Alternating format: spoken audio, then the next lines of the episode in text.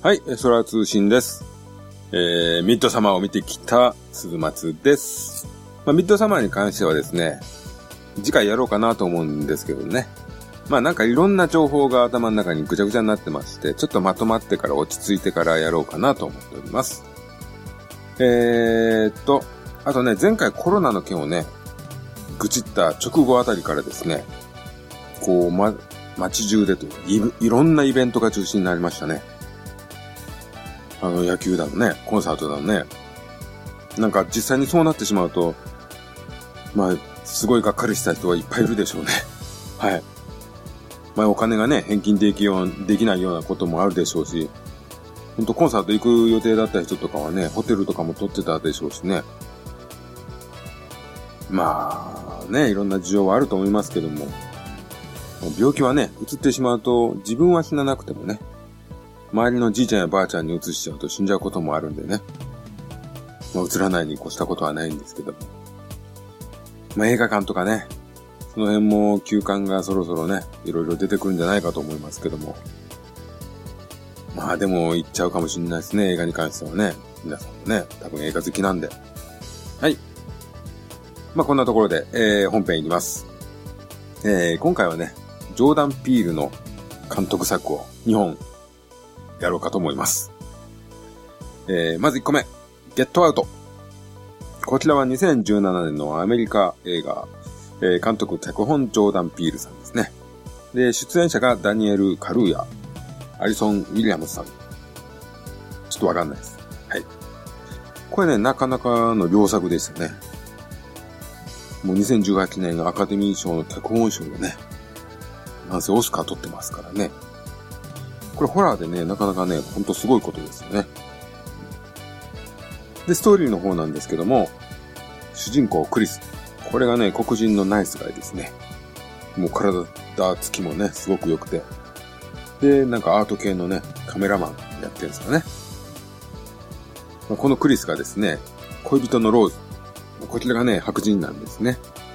まあ、そしてこの彼女のね、実家に行くことになると。まあ、結婚とかはまだなんですかね。まあ、とりあえずね、彼女の家族に紹介するといった、こう、感じですね。はい。まあ、彼自身がですね、自分が黒人であるということを気にして、まあ、不安の中ですね、大自然の広い敷地に囲まれた彼女の実家に行くということになるんですけども、まあ、これがね、思いのほか歓迎されると。それで、あの、パーティーのようなね、集まりにも呼ばれたりするわけですよ。なんですけども、使用人のね、黒人の男女のおかしな雰囲気であったりとかですね、まあ、ちょっと年の離れた違和感のある夫婦とか、常にね、自分のスマホの充電が抜かれてたりとか、まあ、少しずつね、奇妙な感じに気づいていくわけですよ。やがて自分がなぜここに来たかが明らかになった時に、そういう話ですね。はい。まあ、まずね、普通にあの、男がですね、彼女の両親に挨拶っていうのはね、本当あれじゃないですか。まあ、嫌って言ってしまうとあれなんです、問題ありますけどね。まあ、緊張しますしね、相手の親にこう、ちょっと気に入られようとするようなね、ところもありますし。まあ、そこにこのアメリカ的なね、うん、人種差別問題とかがね、絡むわけですよ。まあでもね、男としてもね、彼女のことが好きなんで、まあ多少のことは我慢しようとするわけですよね。うんまあ、この辺のね、設定がいいですよね。こう気使う感じの。まあ気持ちわかりますよね。まあ普通のね、我々でもこう、例えばね、あの、彼女の友達の大勢に紹介されたりするときもね、なんかめんどくさいかったりするじゃないですか。で、なんかこう、そこの空気に合わないときとかね。で、まあ、その中で例えばこう自分に近い感じの人がいたら、そその人に救いを求めるとかね。まあそういうのああるじゃないですか。で、この映画でね、やっぱりこう、本当にこの家の人が変なんかなみたいな。自分が意識しすぎなのかなみたいなね。そういう感じもあったりして。まあ大体この手の映画だと、周りの人が悪いっていうことなんですけどね。まあこの辺のね、こう不安感の描き方がすごくいいですよね。うん。その、ね、不安とかね、不快があってもこう一概にこう否定できないこの、ね、立場というか境遇とか、その辺を活かした、すごいこう、うん、不安な心を煽るような演出がされてますよ。まあ慣れない場所でね、知らない人に囲まれて、しかもその中で自分はね、マイノリティだと。うん、まあ誰しもね、人生で場違いなところに行った経験とかあるでしょうから。まあ共感できますよね、これね。うん。で、端々ね、変な行動や、言動とかね、そういうのがあって、主人公はかき乱されていくんですよね。まあ、この辺のバランスがね、この映画はいいですね。あのー、このね、画面がね、結構綺麗なんですよね。クリアなんですよね、なんかね。うん。まあ、普通に撮ってるって言えば普通に撮ってるのかもわかんないですけど、ホラー、ホラーホラーしたあの、ベタさがね、そんなにないんですね。うん。まあ、人生でね、多くのベタなホラー映画を見てきた人間からしたら、こういうね、を見ると本当スタイリッシュな映画やなと思いますね。うん。まあでも最近こういうの増えてきた気がしますけども。そしてね、これ、誰もが共感できる要素やね。人種差別的なところも強くはないですけども、含まれてると。非常に見やすいし、すんなり入ってくるんですよね。この辺がやっぱり、うん、いい映画なんでしょうね。脚本がやっぱりこう、見やすく作ってるんでしょうね。うん、テンポとかも。まあまあ、そうなんですけども、そうなんですが、えー、最後の方にね、あの、クリスがですね、ここに来た理由がわかるあたりでね、そしてあの、例の黒人たちの正体とかね、その辺がね、明らかになるあたりからね、割とこうね、B 級感が出てくるんですよね。ホラー的な感が。まあ、ホラーファンとしては嬉しいとこなんですけども、まあ、この辺はね、すごくサービス的でいいんじゃないかなと思いますね。あの、監督のね、ジョーダン・ピールさんもともとコメディアンらしいんですけども、こう、笑いもちょっとね、入れてくるんですよ。でもね、入れ具合とかをね、まあ、入れるところが良かったですけどね。まあ、わかりやすいのはクリスの友達なんですけども、まあ、太ってていかにも笑い取るそういう感じの役だなとは思うんですけども、まあ、彼が出るところは本当この映画のね、休憩時間ですね。で、もう一つ笑えるところというかですね、ユーモアのあったのはですね、使用人の二人の黒人なんですよね。ここの二人がすごくパンチが強いと。まあ一人はね、むっちゃ鍛えているおっちゃんがいまして、薪とか割ってたりするんですけどね。夜中に猛ダッシュとかしてるんですよ。もう、もうその辺もおかしいんですけど、あともう一人のね、女性。この人のね、笑顔がね、超怖いっすよ。この女性のね、笑顔のアップのインパクトはね、破壊力が物ごっついです。これあの、ネットで検索すれば多分バーンと出るんでね。うん。まあ、あれはまあ、まあでも静止画で見るよりやっぱりムービーで見た方が、ね、強いとは思いますけど。で、この映画ね、やっぱり最後のオチの段階からね、ラストまでがね、割とこうスピードがあるというか、短いというか。なんですけど、ここ楽しいんですよね。ちょっと面白いんですよ、やっぱり。うん、もう、例の黒人二人がですね、もう、大暴れしますから。いいですよ、ここね。まあ、この映画はですね、オチまでのこう、すごく不穏な空気。ここはね、すごく雰囲気あるんで。まあ、その辺を楽しんで最後はこう、ホラー要素満載のオチに向かうという、ねまあ、非常によくできた映画かなと。楽しめましたね。はい。おすすめです。はい。で、もう一本。明日。えー、これはね、2019年のアメリカ、まあ、去年日本でもね、公開されて、監督脚本、ジョーダン・ピールさん。はい。えー、出演はですね、ルピタ・ニョンゴさん。それでは夜も、それでも夜は明けるに出てたそうですね。見たんですけど、ちょっと覚えてないですね。あと、ウィンストン・デュークさん。この方はブラックパンサーとか出てるみたいですよ。エリザベス・モス、ティム・ハイデッカーさん。はい。こちらは昨年公開されまして、まあ、一作目がね、ヒットしたということで、がぜ注目されますよね。まあ、あの、家族の前に全く同じ姿をした家族が現れて襲ってくるというね。どういうことでしょうか。まあちょっとね、前作の良さもありね、期待してしまいますよね。これは。えー、ストーリーはですね、主人公アデレード。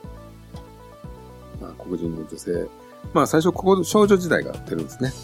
で、海沿いの町のお祭りでですね、親からちょっと離れてね、テクテク歩いて、少し離れた、まあ本当海沿いのね、ミラーハウス。あのー、鏡張りのお化け屋敷ですかね。うん。まあ、そこにね、一人で入っていっちゃうんですよ。で、そこでね、一人の少女と出会うんですが、そこでこう何かが起きてると。何なんでしょうかね。まあ、この時点ではわからないで。そしてね、親と無事再会するんですけども、この少女はですね、その時のショックで言葉が喋れなくなってますと。そして時間は流れて大人になってます。主人公アダレードは旦那さんと二人の子供に恵まれた幸せな、えー、家族を持っていると。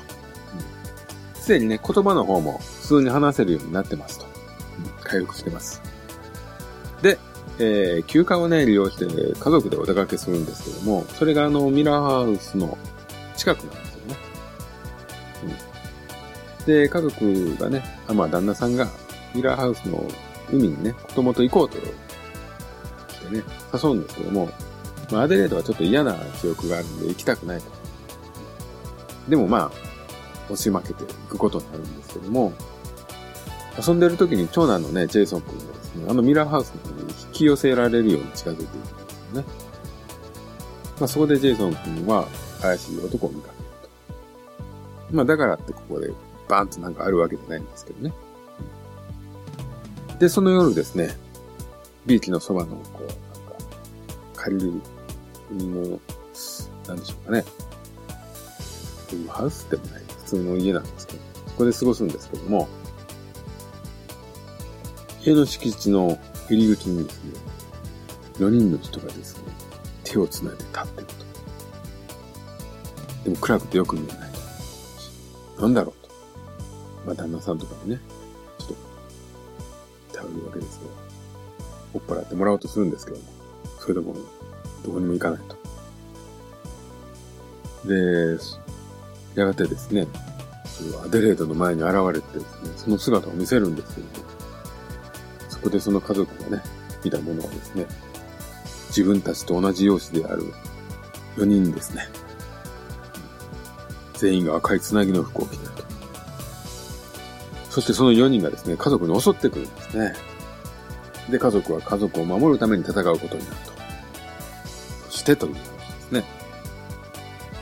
まあ前作のね、うん。まあ、比べるとね、どうしてもですね、あの、バタバタしてるというか、バトル要素があるというか、まあ自分じゃない自分とのバトル。まあこの辺はちょっとホラー映画らしいんですけどね。逆にその辺がちょっとね、残念な気がしないでもないですよね。うん。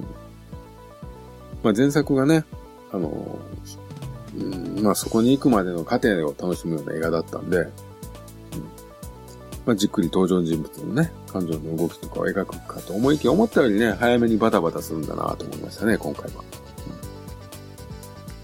まあ最近のね、この手の映画というか、まあこのジョーダン・ピールさんとかね、あとアリ・アスター監督とかの映画っていうのはこう、一口にホラーとね、言うべきじゃないというか、その、特に前半とかをね、見ると本当に人間をしっかり描いてたりするんで、うん、簡単なホラー映画じゃないのを撮る人が増えてきたなっていう感じだったんですけどね。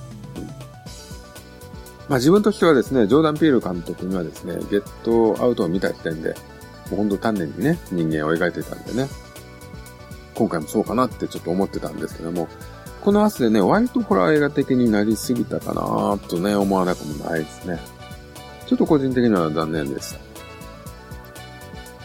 た。この手のね、映画で画面からね、こう、品位や、こう、スタイリッシュさをね、感じるジョーダン・ピール監督にね、まあ今後も、うん、非常に期待はするんですけどね。まあ、この、まあ、ジャンルをね、単純に分けれないような映画っていうのをね、ずっと撮ってほしいなとは思いますけど。まあでも全然悪い映画じゃないんですよね。まあ、ゲットアウトの方がね、好きだったってことでしかないんですけど。本当にあの、暗闇にね、佇む家族4人がね、手を繋いでる絵なんてこれなかなか不気味でよかったですよ。でね、最後アデレートだけが知ってる事実なんていうのもなかなかのもんですよね。うん。まあまだまだね、ちょっと期待しちゃいますよね。まあ今後もね、目を離せない気がします。今回はジョーダン・ピール監督作品のゲットアウトとアスでした。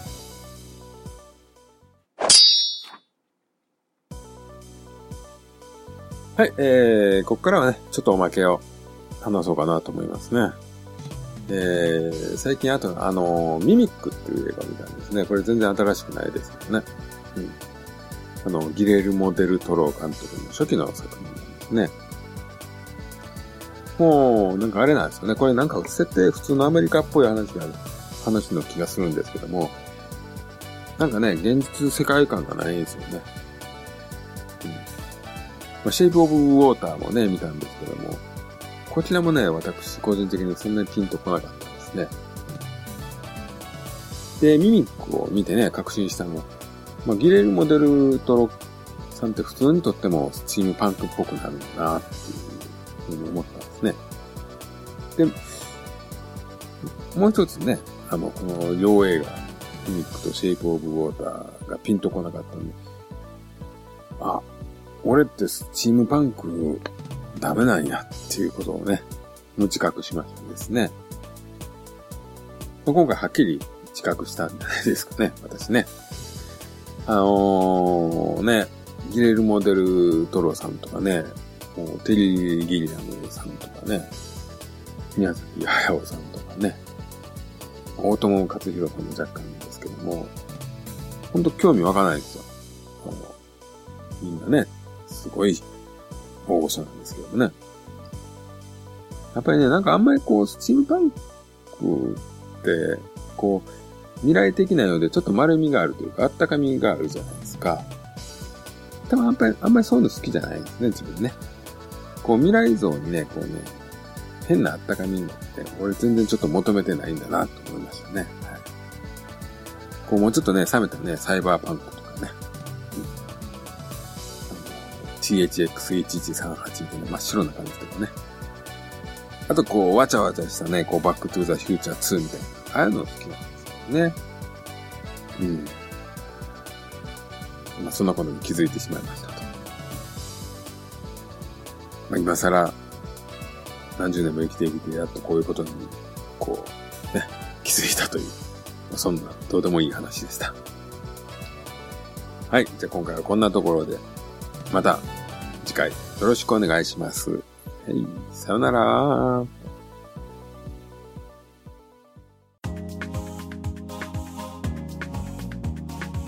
空通信ではお便りをお待ちしております。ツイッターハッシュタグエソラ通信。その他シーサーブログのコメント欄 G メールの方でもお待ちしております。お気軽に感想ご意見をお寄せください。